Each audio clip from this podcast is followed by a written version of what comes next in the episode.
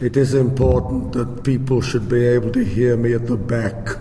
Could you indicate that you can? Pro Vice Chancellor, ladies and gentlemen, shortly after the announcement of my election to this chair, my wife was dining at an educational establishment more than 25 miles from here. A fellow diner, thinking to make a civil introduction, called across the anarchic din of high table to one who sat opposite, a distinguished guest from overseas. Her husband is Oxford's new professor of poetry. But the distinguished visitor, perhaps momentarily unnerved by the cacophony through which British academics make festive small talk, misheard. Professor of perjury, he exclaimed. Professor of perjury. What will he say to his students? My wife vouches for the truth of this occurrence, but of course it is also much too good to be true. It has the stuff of fable, a timeless relevance, like old King Cole like Canute's rebuking the tide. But how few read that lesson as the king intended. Some in the audience will be saying, though not necessarily sotto voce, but poetry is perjury. What we're after is not so much poetry's use of perjury as a theme. There is perjury in Dante, in Shakespeare's histories, particularly in Richard II and Richard III. We're not so much after those thematic applications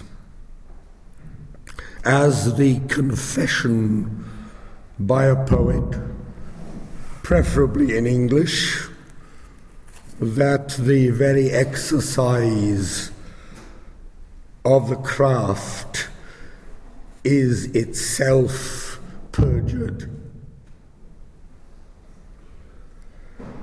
Shakespeare's sonnets provide a wide range of implication.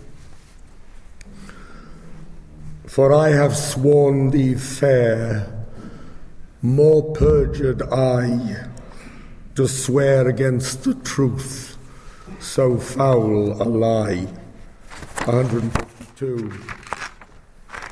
Therefore I lie with her, and she with me, and in our faults by lies we flattered be. 138. For why should others' false adulterous eyes give salutation to my sportive blood? 121. Lust is perjured, murderous, bloody, full of blame. 129. Ah, thank you so much. And the final one, those lines that I have writ before do lie. Thank you.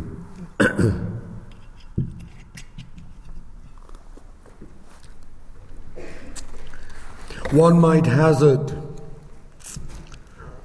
that Shakespeare's sonnets in their entirety exist as if on the rack or constitute a kind of rack, so that the most fervent statements of love's fealty are put to the question. I am quibbling, of course.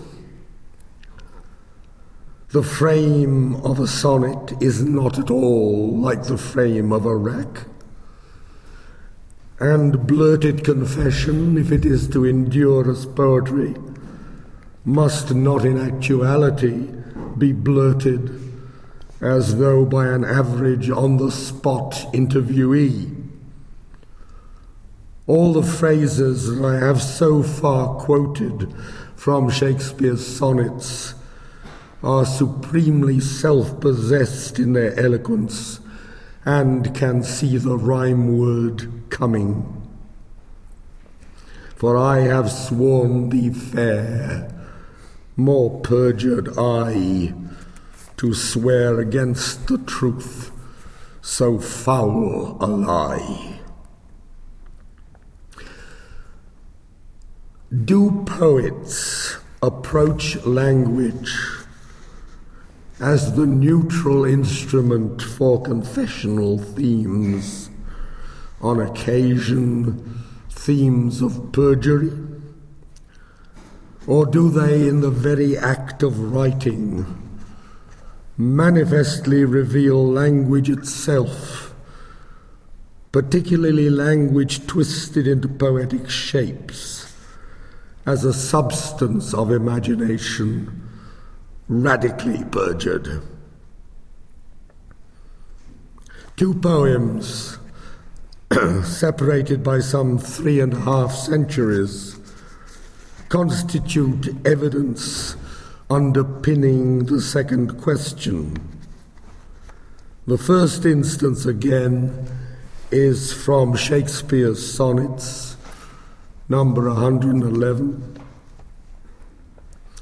and almost thence my nature is subdued to what it works in, like the dyer's hand. Pity me then, and wish I were renewed, whilst, like a willing patient, I will drink potions of eisel against my strong infection. Let me check again. Is this still getting through to you at the back? Is it all right there? Is it getting there all right? Thank you. Uh, I do apologize for this stupid, stupid infection.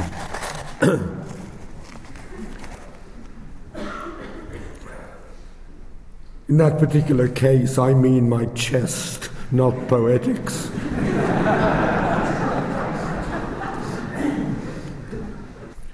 Katherine Duncan Jones, in her admirable Arden edition of the sonnets, glosses that last section. As the dyer's hand is stained by dye, so is the speaker's nature by his public occupation. Insofar as Shakespeare's occupation was writing rather than acting, his own hand could also be imagined as darkened with ink. This is unarguably correct as far as it goes, but it could be taken farther.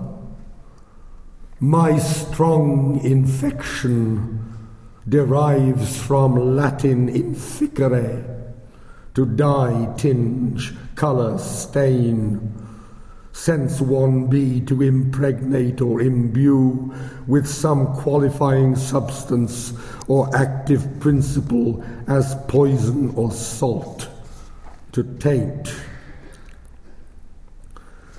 Shakespeare declares his nature his dyer's hand to be somewhat more than superficially stained with ink from his quill. The dyer's hand is a deeply infected hand, by the simple necessity of doing its work. There is something implicated in the nature that writes, which is participant even to an exaggerated degree with what one can only call original sin. This is a deeply pessimistic view, many would say anachronistic. But it is a view which was by no means unique to the author of these magnificent sonnets. The fact that Auden, having rediscovered his Christianity, took the phrase the dyer's hand as the title of a major volume of critical essays speaks to this point. It is these writings, especially, Donne, I suppose, was such another, that one sees how technic and ethos can be minutely correlated. What technic and ethos have to work with is, in Shakespeare's case, a formal moral dichotomy, such as one finds expressed in Philip Sidney's An Apology for Poetry, a work grounded in its author's Calvinism. Sith our erected wit maketh us know what perfection is, and yet our infected will keepeth us from reaching unto it. I love that so much, I'll read it again. Sith, our erected wit, makes us know what perfection is, and yet our infected will keepeth us from reaching unto it. Seems to me one of the crucial literary theological statements um, of that period of the 16th century. Certain of Shakespeare's sonnets, including all those from which I have quoted, strike us both as the demonstration of infected will which uses the particular vehicle of erected wit, that is to say, the sonnet structure. And it is also the indissoluble union of the one with the other. It is the marriage of true minds in the sense that topos must be of one being with technic Thought is to be made manifest in structure. But the truth of those minds in this particular technico ethical nexus is made consummate in the recognizing of mutual contamination.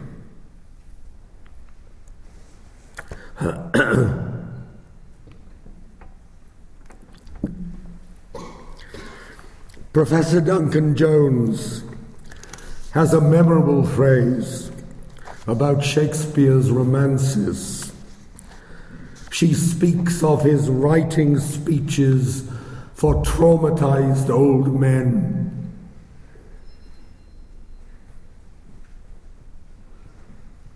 I am a traumatized old man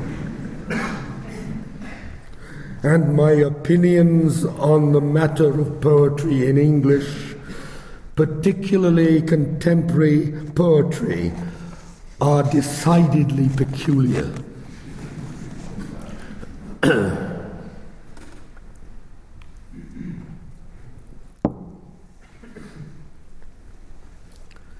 I do not have any great desire to encourage the, present, the presence of contemporary writing in the university because I believe that contemporary poetry already receives far, far more encouragement than is good for it. As to outreach, if one of the as yet unknown great poets of the new millennium is already out there working as an instructor or lab technician in South Parks Road Crossroad.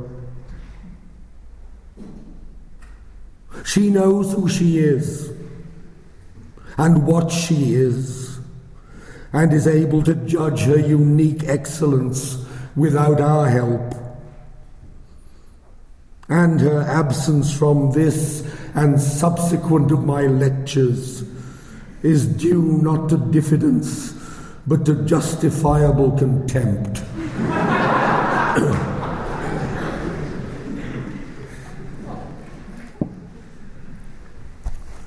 this seems the proper place to add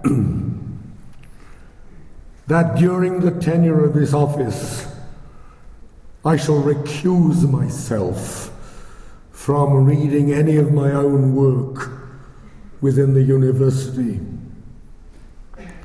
I am painfully aware that this chair is widely regarded as a position of privilege and influence, and to be thought to use it as a means of promoting my own poetry before a captive audience would be to me abhorrent.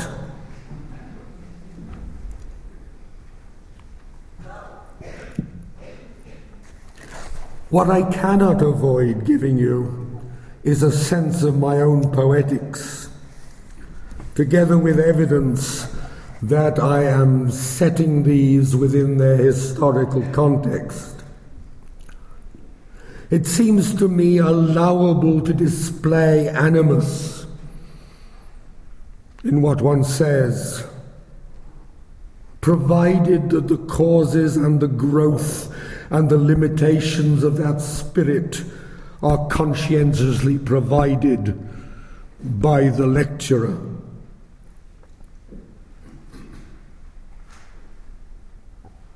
It is now some minutes since I referred to a poem described by me as much more of our own time, but that also takes as a given the entanglement of poetry and perjury.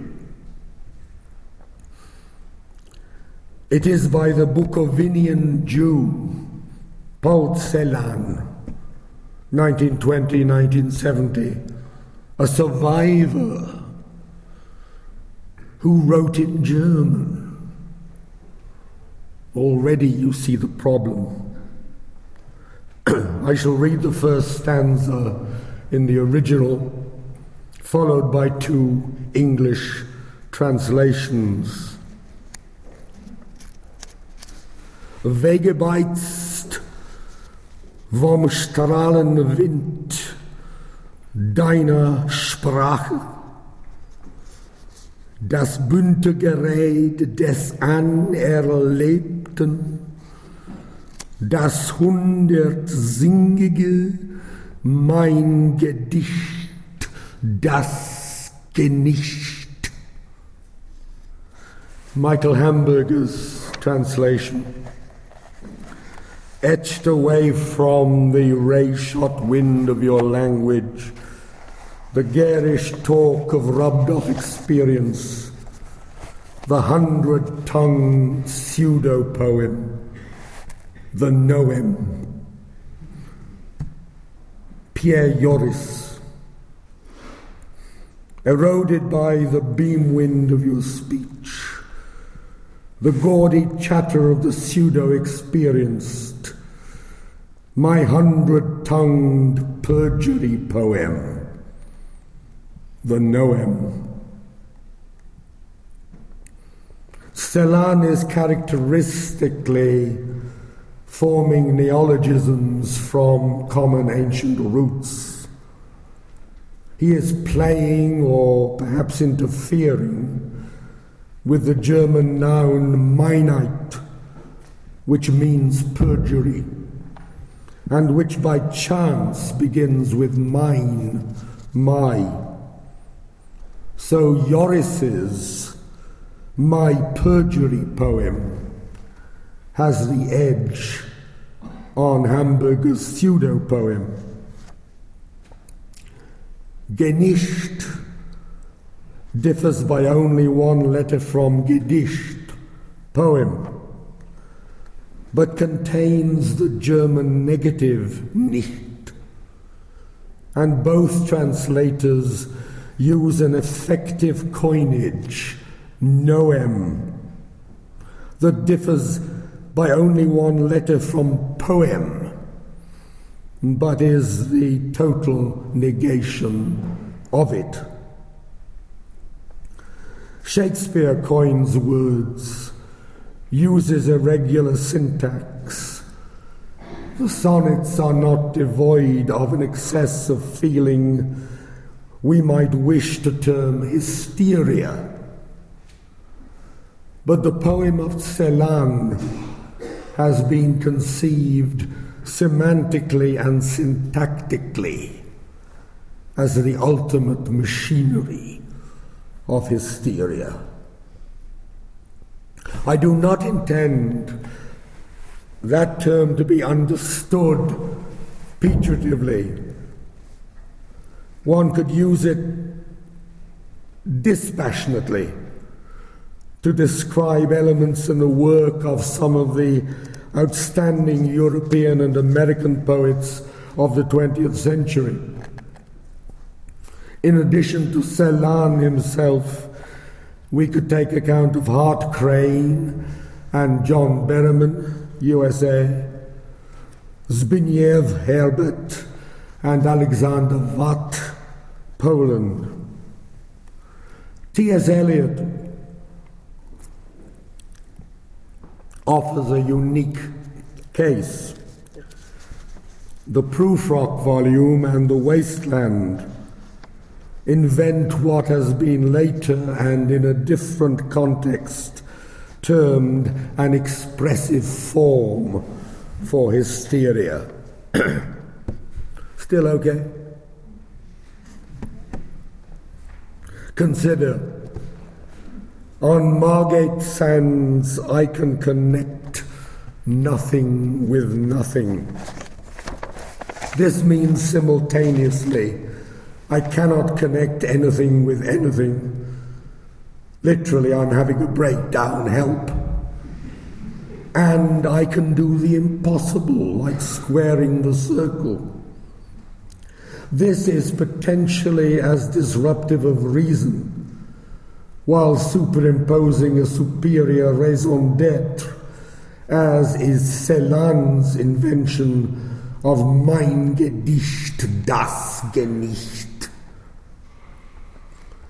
The difference between the great early and middle period poems and the post war plays of Eliot is that in these plays he is merely the flaneur voyeur of the hysteria of trivial people, whom he lets off the hook, with the possible exception of Celia Coplestone, by dissolving each crisis into the conventions of West End theatre, matinee theatre.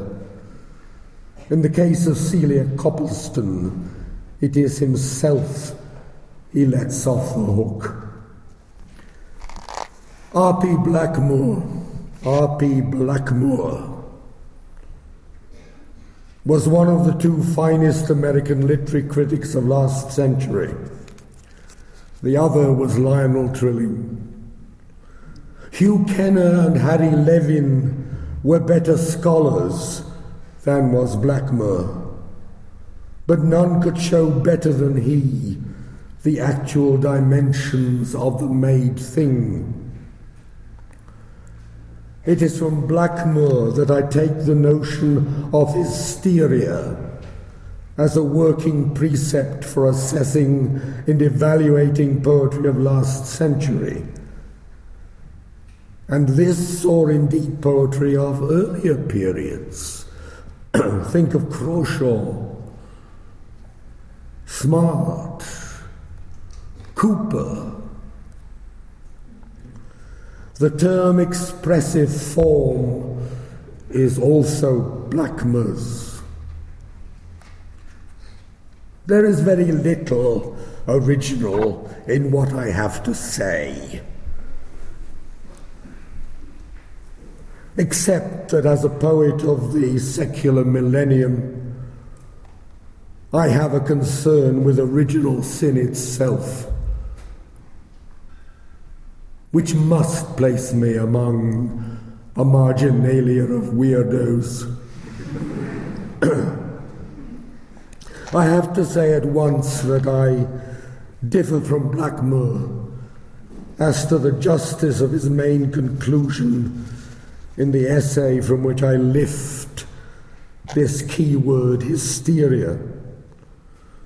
But it is not possible to develop my defense of D.H. Lawrence, whom he is attacking, within the present context. It would not have been pop- possible even had I not succumbed to laryngitis. The liar's quinsy, did Auden call it? I take, then, I confess out of context, an observation from the same Blackmur essay on Lawrence. He says, I confess. Uh, so I'm sorry. Here he says, here again, the broken burden of honesty is translated or lost in the condition of ritual of formal or declarative prayer and mystical identification, which is indeed a natural end for emotions of which the sustaining medium is hysteria. Blackmur is not opposed to poetry that is quasi liturgical or otherwise ritualistic. He thinks highly of Ash Wednesday but he challenges that poetry in which the liturgical element acts as a subterfuge or a diversion from an anarchy of spirit that ought to have been expressed in its own destructive or catatonic terms. But he also believes expressive form to be the plague affecting the poetry of the last 150 years. Now, this essay was written in the early 1930s. He must therefore wish us to regard Lawrence as a late and not entirely effectual manifestation of Sturm und Drang. I maintain nonetheless that Blackmur, together with Trilling, represents the finest aspects of American literary criticism in the 20th century. Why? Why? Because even in his harshest judgments and misjudgments, there is a form of love, a sense that to seek to penetrate the mystery of why and how works of literature succeed or fail is to do work of inestimable value. Here he is reviewing Robert Lowell's first collection the limited Cummington Press edition, Land of Unlikeness, 1944. He says, There is not a loving meter in this book. What is thought of as Boston in him fights with what is thought of as Catholic. And the fight produces not a tension, but a gritting. It is not the violence, the rage, the denial of this world that grits, but the failure of these to find in verse the tension of necessity. Failure of these to find in verse the tension of necessity. How could any young poet, Lowell was then 27, how could any young poet not rejoice in the severity of such a judgment issuing from such a quality of mind? The very rigor proclaims Lowell's significance. His book merits the expenditure of this amount of inventiveness of phrase upon it. It is worthy of the severest scrutiny. The achievement of a major poem requires a form of cooperation between the impetus of creativity and the reciprocity and receptiveness of an equal intelligence. Donald Kahn Ross's The Ontological Reader. The greatest tragedy of the last 60 years has been the extinction of the ontological reader, at least in any public domain which would or could affect the moral aesthetics uh, of the nation. I'm sure they exist in private.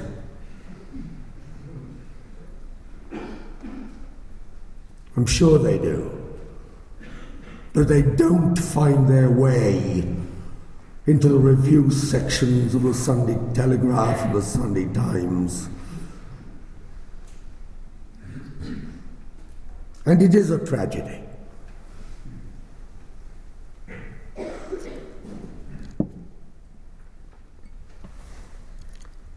What I would call the high period of American literary criticism lasted at a rough estimate from about 1925 to 1965.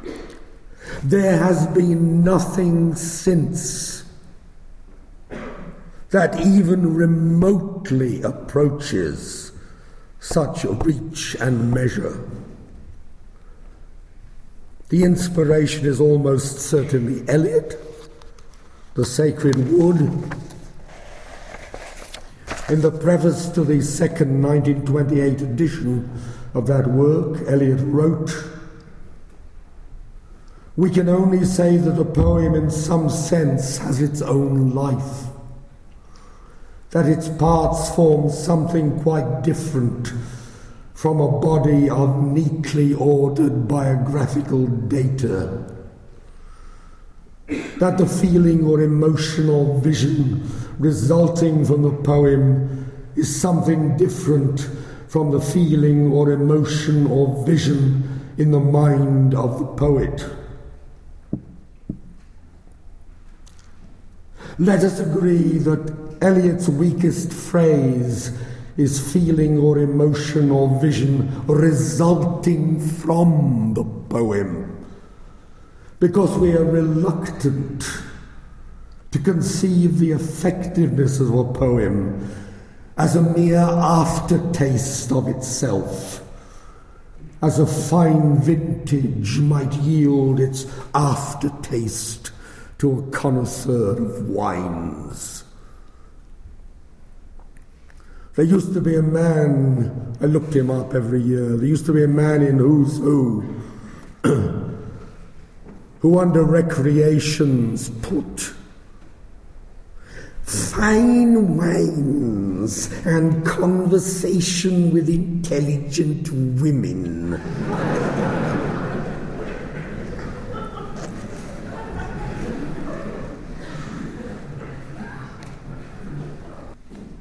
What he, what not, no, not the man in the uh, who's who, I assure you. what uh, Eliot and we are looking for, again in one of his own phrases, is made perfectly justly significant emotion. Emotion which has its life in the poem and not in the history of the poet. The emotion of art is impersonal, and the poet cannot reach this impersonality without surrendering himself wholly to the work to be done. This is finely said and must have been the mainspring of much subsequent American poet critics, such as Allen Tate and R.P. Blackmur and John Crowe Ransom, discovered in themselves to say. Blackmur solves Eliot's problem with a magisterial formulation.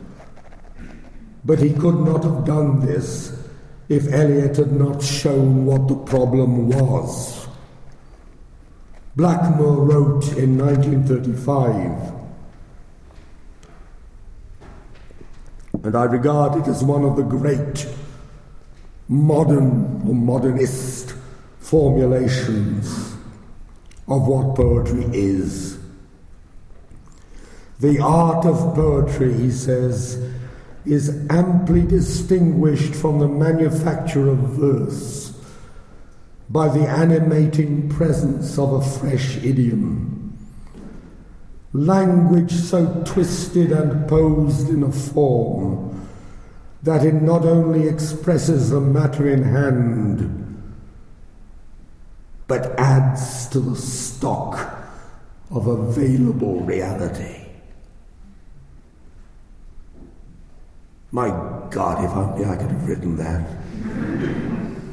The art of poetry is amply distinguished from the manufacture of verse by the animating presence of a fresh idiom. Language so twisted and posed in a form that it not only expresses the matter in hand, but adds to the stock of available reality. Something is there that was not there.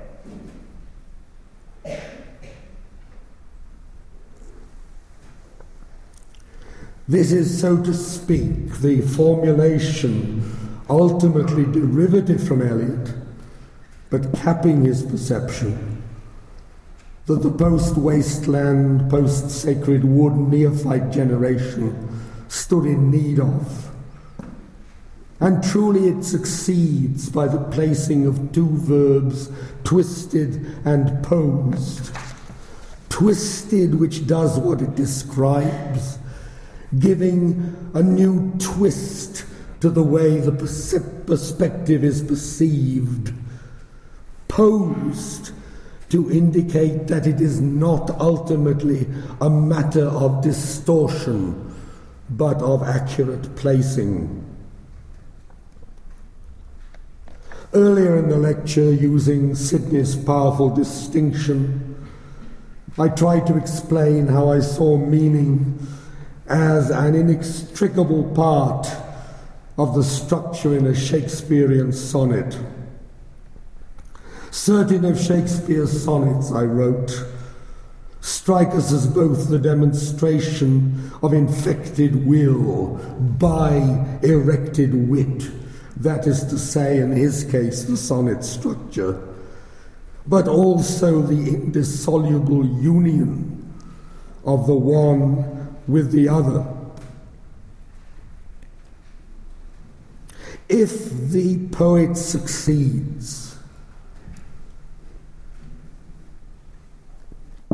if the poet succeeds, all the impersonality that Eliot desiderates is there, objectified by the strenuosity of the maker's inventiveness.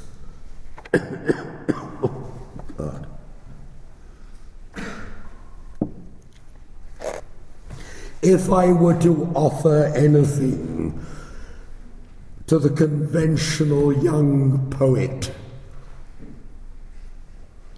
Apart from the proverbial revolver and a bottle of brandy, I would say don't try to be sincere. Don't try to express your inmost feelings but do try to be inventive.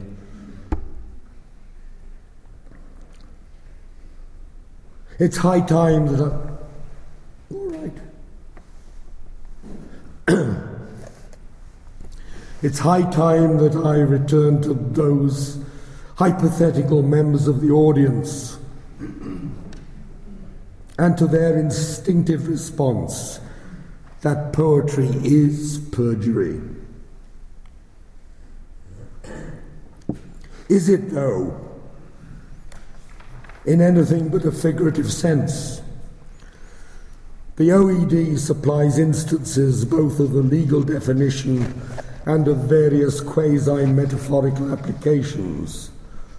Strictly, and forgive my pedantry, strictly, perjury is the crime of wilfully uttering a false statement or testimony in reference to a matter material to the issue involved, while under an oath or affirmation to tell the truth administered by a competent authority, the wilful utterance of false evidence while on oath. It was extended by Thomas More in his anti Lutheran polemics to include the breaking of a vow or solemn undertaking. In his case, especially the vow to obey papal authority.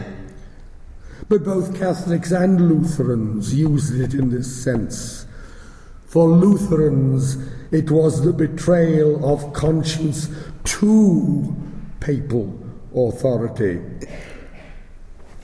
In Romeo and Juliet, circa 1592, it became a bittersweet conceit. At lovers' perjuries, they say Jove laughed. But in Richard III, before he's murdered, the Duke of Clarence describes his accusatory, self accusatory nightmare, in which he is twice confronted by menacing spirits twice convicting him of perjury. I take it that this is Thomas More's breaking of a vow or solemn undertaking. If treason can be regarded as a form of perjury, one piece of doggerel is to be recorded, which in the reign of Richard III brought its author to the terrible death imposed for high treason that is to say, hanging, disemboweling, and quartering. It is recorded in the major mid 16th century compilation, The Mirror for Magistrates, 1559, in which it forms the 23rd tragedy. How Collingbourne was cruelly executed for making a foolish rhyme. The rhyme was the cat, the rat, and Lovell, our dog, do rule all England under a hog.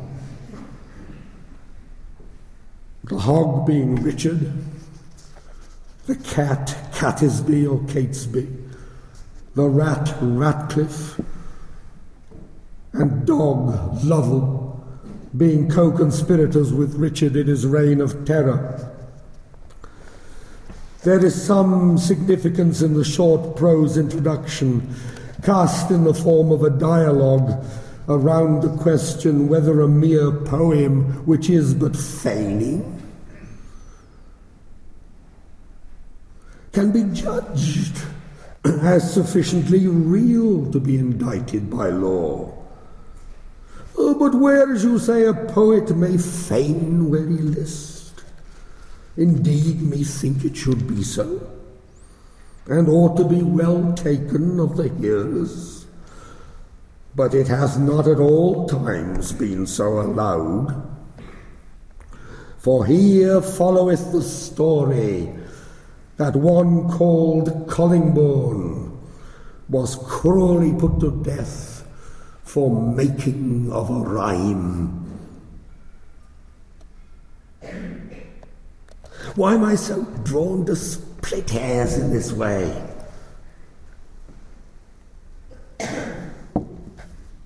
It stems from the need I've long felt to establish the reality of the true poem Needless to say, my vision of the true poem corresponds more to Wyatt's They Flee From Me That Sometime Did Me Seek than to Collingbourne's foolish rhyme. Wyatt's case is pertinent. He was a diplomat poet at the court of Henry VIII, the reciprocally affectionate protege of Thomas Cromwell, dogged by slanders of the most lethal kind whose poems do on occasion speak directly of treasonable matters.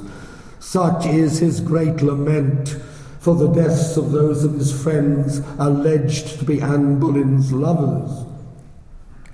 He was not, however, indicted for the reality of his poems, but for knowing the wrong people at the wrong time, and for alleged misdemeanors in the course of his diplomatic missions.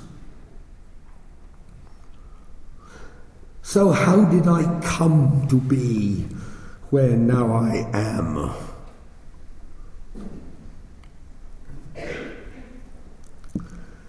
It is because some 35 years ago I happened upon the work of the Oxford philosopher J.L. Austin who, together with A.J. Ayer, was the leading philosophical tastemaker of the 1950s.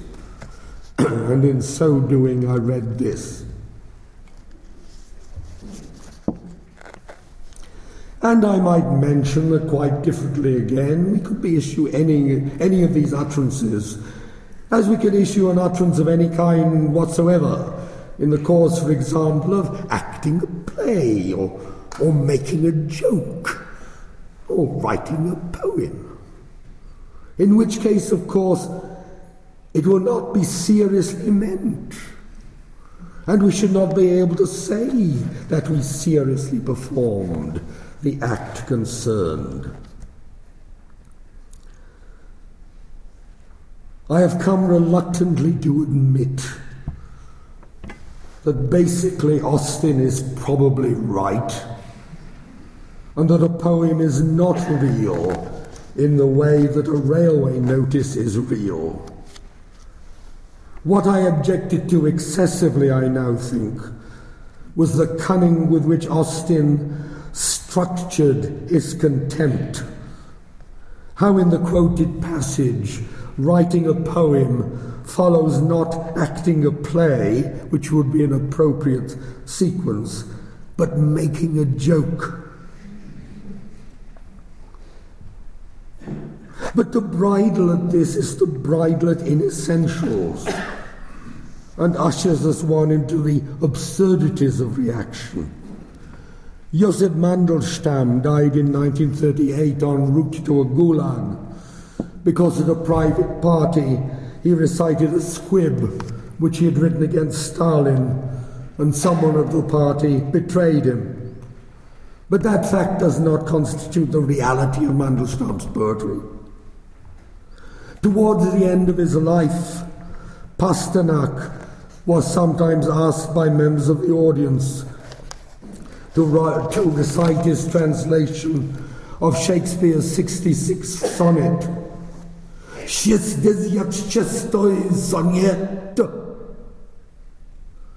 But this fact, powerful and poignant though it is, does not constitute the reality of that poem.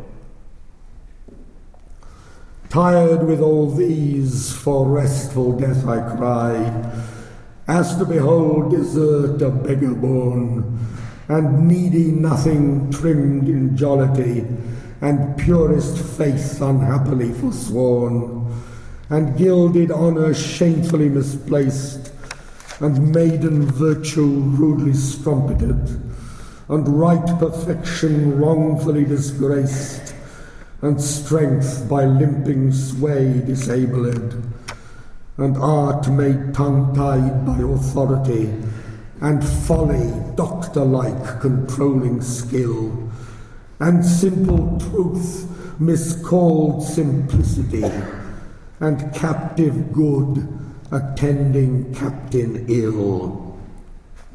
Tired with all these, from these would I be gone save that to die I leave my love alone. This sonnet has as its main body ten lines of parallel recitation, and needy nothing, and purest faith, and gilded honour, and maiden virtue, and right perfection, and strong by, and art made, and folly, and simple truth, and captive good these constitute an elementary exercise in rhetorical figuration called by the technicians anaphora. The sequence that Shakespeare makes of this elementary rhetoric is in fact a form of recoil and recoup, an utterance of defeated disgust that is simultaneously a mode of resilient attack. A sense, ah, not this, not this. What?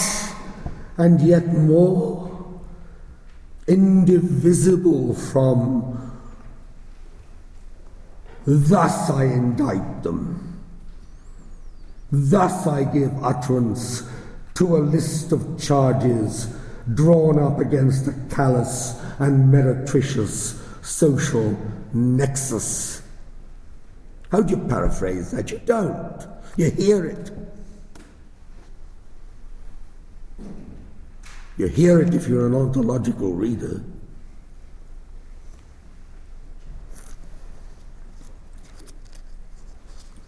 The burden of the lines is one of impotent disgust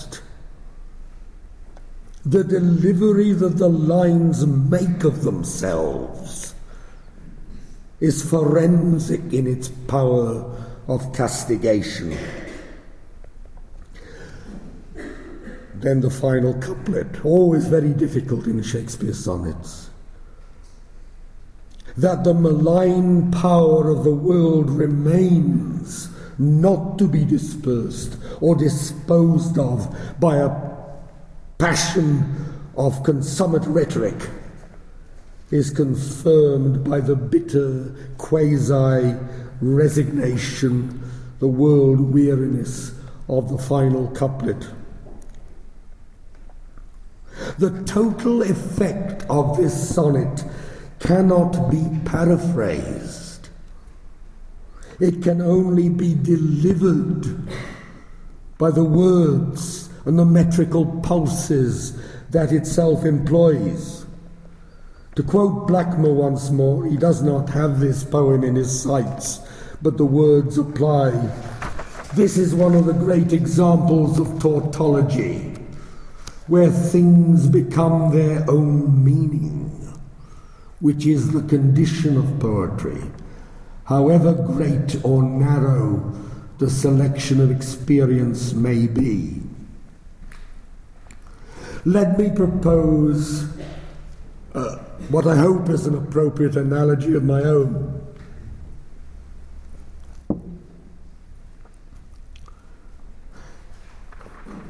That that moment in Leibniz, in the Nouveaux Essais, uh, in which he confronts the Lockeans, he says in translation. thank you. He says, You oppose to me this axiom received by the philosophers that there is nothing in the soul which does not come from the senses, but the soul itself must be accepted and its affections.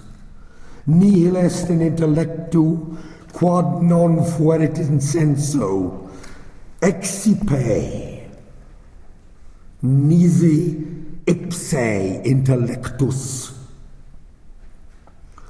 Nothing is in the intellect that was not already in the senses. To which I reply, nothing unless it is the intellect itself. That leap of the critical imagination, whereby Leibniz transcends a long tradition of neo Aristotelian fatalism, I see as corresponding to the way in which structure and sense and sensibility coalesce into meaning in Shakespeare's 66th sonnet. It is as though that which was horizontal leaps even as you pronounce it into the vertical, or as if non dimensional thought became three dimensional. The leap, as I now call it, can take place within one or two words, as in Celan's Mein Gedicht, das Genicht, or indeed in or with one word set into a contextual sequence that we might suppose unable to tolerate it. Take the sestet of Yeats's sonnet Leda and the Swan. A shudder in the loins engenders there the broken wall, the burning roof and tower, and Agamemnon dead. Being so caught up, so mastered by the brute blood of the air, did she put on his knowledge with his power before the indifferent beak could let her drop. Here, the Leibnizian word, so to speak, is indifferent. We are quite unprepared for it because all the preceding words relating to the swan god are words of commanding power. A sudden blow, the great wings beating still, the feathered glory, the strange heart, so mastered by the brute blood of the air. Yet we ought to have been prepared for it, because this is a rape, essentially. There is a necessary post coital male turning away, indifferent, without interest or feeling in regard to something, unconcerned, unmoved, careless, apathetic, insensible. OED gives a fine example from Charlotte Bronte, Shirley. When people are long indifferent to us, we grow indifferent to their indifference. But indifference, certainly from 1638 on, also means not particularly good, inferior, rather bad. 1715, the English interest was managed chiefly by two men of a very indifferent reputation. So this all powerful Jupiter is at the same time somewhat shoddy, as we know that he was. And the being that he begat upon Leda was Helen of Troy, and there's a variety of ways of regarding her, some, though not all, unflattering. And was this momentous, indifferent, awful knowledge of the squalid act indeed the act whereby a significant portion of divine wisdom was bestowed or betrayed upon the human race. There is a Leibnizian intellect of the word itself, and it is the poet's gift and responsibility to release that intellect into the body of the poem so that its effect may permeate the whole. My awareness of this capacity comes not from a remote galaxy, but from the work of scholars, among whom Professor Stallworthy is preeminent, which examines and collates poets' draft sheets and rejects, and is able to show how the sudden leap of creative attainment from inadequate to consummate takes place. To those who plan to attend this course of lectures, expecting to hear immediately of the trials and triumphs of British poetry during the first ten years of this century, I can only say, be patient, we shall get there anon, though I may have turned 80 before we do. The craft of poetry is not a spillage but an ingathering Relevance and accessibility strike me as words of very slight value. I have written elsewhere that accessibility is a perfectly good word if the matter under discussion concerns supermarket aisles, library stacks, or public lavatories, but has no proper place in discussion of poetry and poetics. Poetry of the new millennium is as it is because of what English poetry has been during preceding centuries, and a degree of humility when faced with that fact would not come amiss from our latest celebrities. To put it vulgarly, if Shakespeare's sonnet was found more than adequate by Pasternak's auditors, caught in the vile terror and hypocrisies of the Soviet hegemony. It is an affront to justice to have it supposed less than adequate for those caught in the vile hypocrisies of our own savage and canting populism, or banker's Olympus, as Henry Adams called it. I propose merely as a debating point, if that is what would be preferred, that English poetry, by which I mean poetry written in English, cannot be properly comprehended outside the context of politics, economics, and theology in Britain and the former imperial dominions during the past five to six hundred years. And elements of that context will be considered in the course of 15 lectures. Context is, I concede, rather too passive a term for what is proposed. I would be taking my bearings from the work of such scholar critics as Brian Cummings, who writes Fulke Greville's Calvinism is often taken for granted, then applied to his poems. In a circular process, the poems are adduced as evidence of his doctrinal beliefs. In either event, the poetry is seen as a passive recipient of doctrine that has already been formulated. However, poetry is an active participant in belief and doctrine, says Cummings. Greville's starkly intellectual verse makes minute adjustments of ideology from stanza to stanza and from line to line, rather than theology happening elsewhere before the poem is made. The poem shows theology in the making. The course that Professor Cummings takes, showing how the structure of the thing not only is inseparable from the thematic burden, but also infiltrates semantically that burden, greatly helps to illuminate English poetry as it is a living and shifting entity, entity a creature very like Pope's spider. The spider's touch, how exquisitely fine, feels at each thread and lives along the line. Fulke Greville, contemporary of, and friend of Philip Sidney, whose life he wrote, was a major minor poet of the late 16th and 17th centuries, greatly admired as it happens by the 20th century British American poet Tom Gunn, who edited a modernized selection for Faber some years ago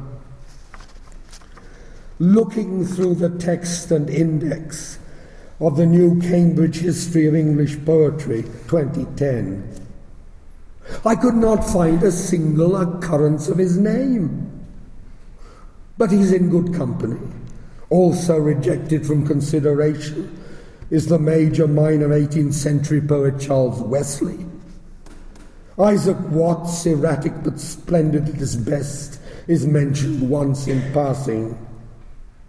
Now, without the hymnody of Watts and Wesley, and this is looking at the matter in the most basic utilitarian light, one is deprived of an essential part of the spiritual, linguistic, and metrical foundation on which Blake built his songs of innocence and of experience.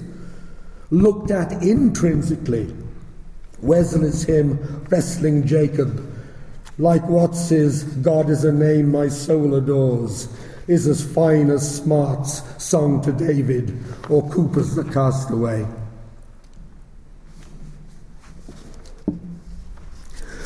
God is a name my soul adores, the Almighty Three, the Eternal One.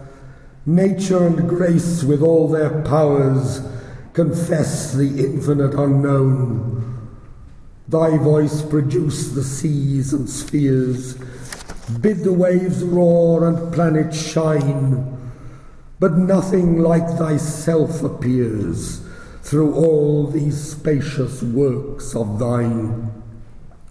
Still restless nature dies and grows, from change to change the creatures run. Thy being no succession knows and all thy vast designs are one. How shall affrighted mortals dare to sing thy glory or thy grace? Beneath thy feet we lie so far and see but shadows of thy face. Who can behold the blazing light? Who can approach confused? Con- damn it! Who can approach consuming flame? None but thy wisdom knows thy might. None but thy word can speak thy name. This is Watts. And that is how Blake would have hymned his creator had he been a Calvinist. And surely Blake must have sensed this by his creative finesse is living along the line. Just consider that word dare. How shall affrighted mortals dare to sing thy glory or thy grace? What? What immortal hand or eye dare frame thy fearful symmetry?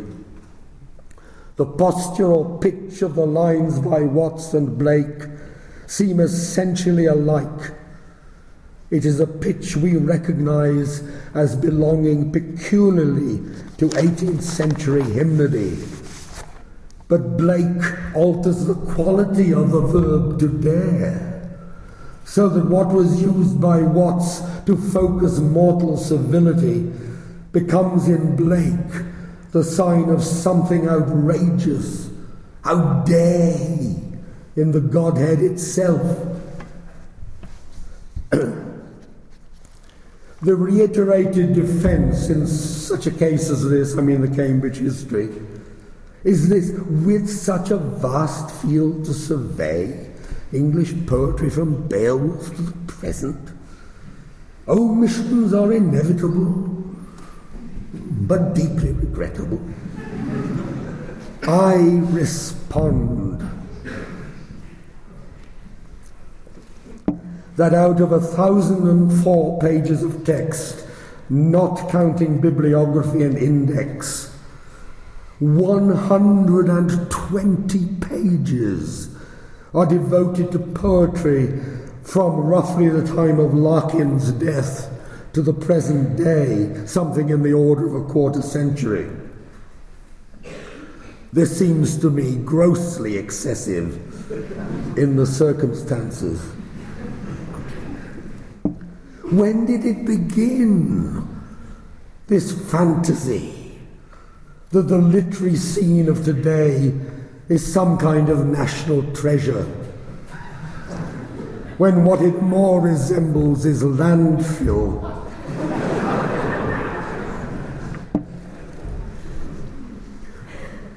Pro Vice Chancellor, it's customary for the new incumbent of a university chair to pay tribute to his distinguished predecessor in office. And this is a custom I am privileged and happy to follow and to perform. My predecessor in office, due to a small local difficulty, my predecessor in office was Christopher Ricks whose election to this chair was an inspired and inspiring choice. He established his critical preeminence at an early age, and for half a century has worked as scholar and critic in such a way that his achievement will remain as a mark of excellence, so long as public coherence remains, which may not be very long. He combines the resources gained from a formidable breadth, breadth of re- oh, for heavens above.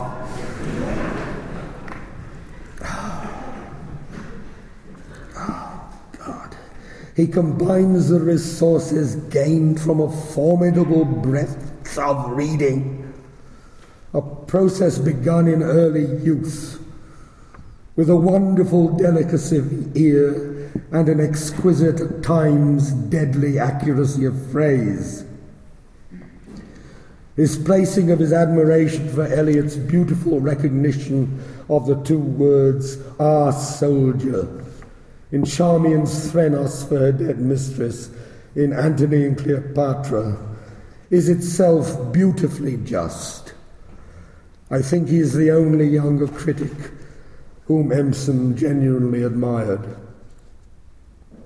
Speaking as a traumatized old man, I regret his decision to publish the book on Bob Dylan. Not, not that I think Dylan is execrable. Some of the melodies stay long in the mind but because as a verse writer, he is merely not good enough to merit even the protracted, suspended animation of a great mind that, in addition to the major works on Milton, Keats, Tennyson, and Eliot, has also conceived and presented such formidable and formative essays as those on Gower, Donne, Wordsworth, Beddoes, and Lowell. When Ricks is at his best, and he is so more often than the rest of us, he can move the axis of the earth with his little finger. But Dylan is not an axis. He is a marvelously accomplished skimmer and has been since he first skimmed his effective stage name from the name of a famous Welsh poet. What is needed from a contemporary critical mind that has both depth and reach of a capacity that few have at any given time but which Ricks has demonstrated superabundantly, is an analysis of how the skim of contemporary culture relates to, is inextricably a part of the gigantic scam of our times. The bankers scam, the Blair Brown scam, the coalition scam, the big society scam, the education scam, the national happiness scam, and gilded honour shamefully misplaced. Intrinsic value is perhaps only a figure of speech, but it is a meaningful figure of speech. And when one speaks today of a total destruction of intrinsic value, people generally know what you mean. Thank you.